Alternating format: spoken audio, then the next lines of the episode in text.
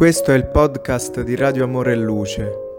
Se stai passando un periodo difficile e hai bisogno di parole di conforto, noi siamo qui per questo.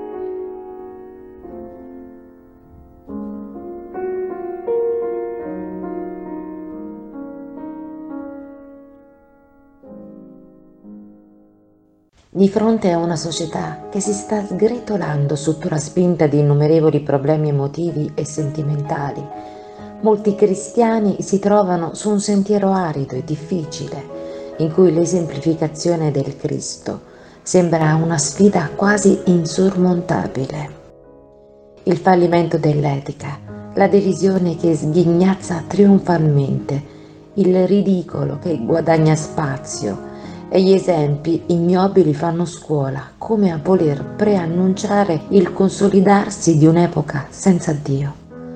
Chiese pieni di supplicanti, i cui cuori sembrano lontani dalla comunione con il divino, afflizioni molto ben nascoste sotto costose maschere, dove si finge di avere una felicità che non si possiede. Le apparenze hanno il sopravvento sull'esistenza che agonizza in mezzo al caos di comportamenti distorti. Se si cerca una via di fuga lontano dalle vivaci metropoli, ci si estranea dalle notizie e dagli eventi. Se si resta, si afferma di non poter più sopportare l'accumulo di cattive notizie, dove il disprezzo e il crimine sembrano avere la supremazia su quelle buone. Molte persone cercano di preservare la loro fragile serenità interiore, scelgono di anestetizzare la loro coscienza, aggiungendo alla loro vita droghe lecite come l'alcol e i sonniferi, cercando di trovare nel sonno profondo o nell'intossicazione dei sensi l'annullamento dell'esistenza, avvolti da un paesaggio onirico dove i problemi cessano di esistere. L'alto tasso di suicidi rivela una società spaventata e depressa, priva di affetto e di dialogo tra le anime. Sì, la processione delle malattie mentali nel nostro tempo è lunga. Quasi nessuno sfugge a questo contagio e anche coloro che sono entrati in contatto con il messaggio cristiano a volte mostrano debolezze lungo il cammino che mettono paura alle pecore dell'immenso vile di Gesù. Come si fa ad ammettere che si è caduti in tentazione? Come accettare che Tizio, Caio e Sempronio, che sembravano così irredenti e fedeli al bene, abbiano abbandonato tutto per abbandonarsi alla disperazione e alla sregolatezza? Dove sono gli eroi della fede? a chi può essere riconosciuta una condotta impeccabile in questi giorni di turbulenze che stiamo attraversando?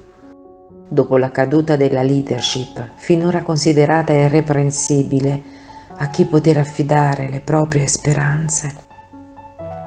Ci rendiamo conto dell'immensa fragilità che oggi pervade il comparto familiare, il nido matrimoniale, l'ambiente religioso e l'egregore del posto di lavoro, dove spesso siamo sorpresi dall'improvvisa rivelazione su qualcuno che si nascondeva sotto il mantello di un santo e che ora viene smascherato mettendo a nudo i suoi inganni e deviazioni di condotta.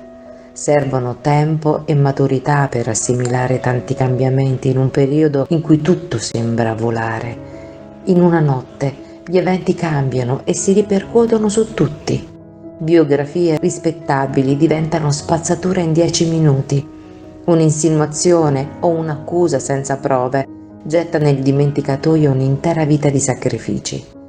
Il parossismo sembra inghiottirci nell'ombra travolgente dell'incertezza, della mancanza di fiducia negli esseri umani, gettandoci come foglie morte nel vento gelido dell'abbandono e del bisogno.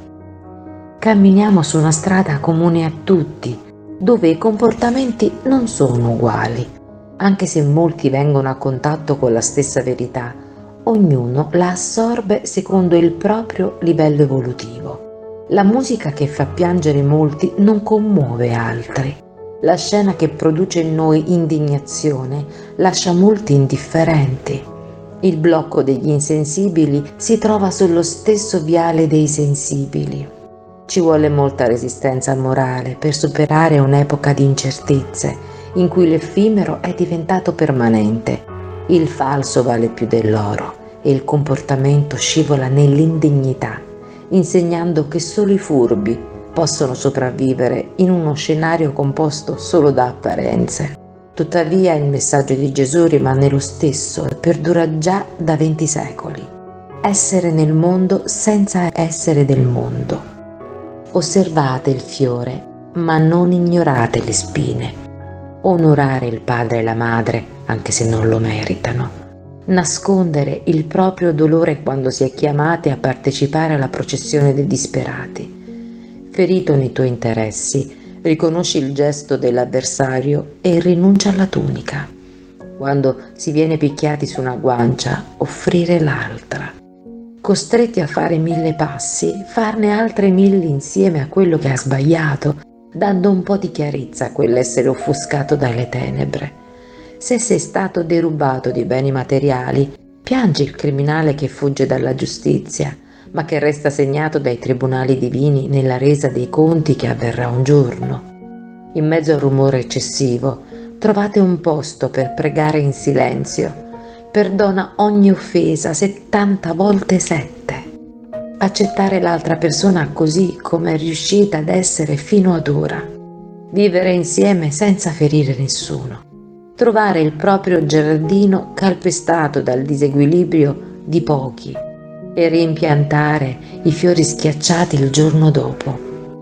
No, non ti stiamo suggerendo di adottare il masochismo come ideologia o di fare del vittimismo il tuo scudo difensivo, né di collocarti nel mondo come una persona priva di valori morali o di opinioni proprie di fronte agli eventi della quotidianità.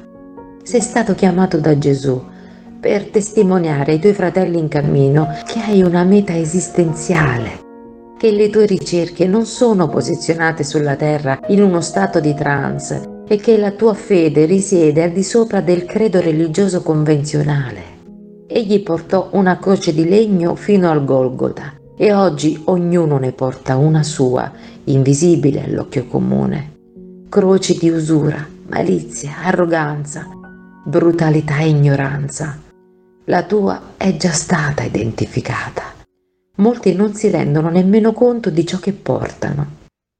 Cammina sulla tua strada, porta la tua trave in silenzio e quando le tue braccia si apriranno in una linea orizzontale spicca il volo verso l'infinito.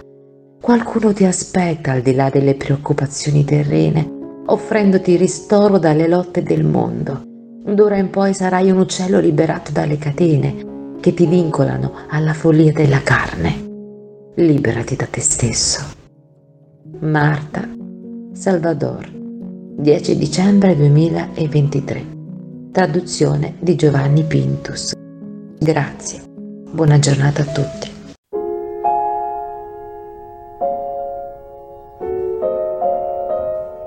Se ti è piaciuto il nostro messaggio, iscriviti al nostro canale per non perderti i prossimi episodi. A presto!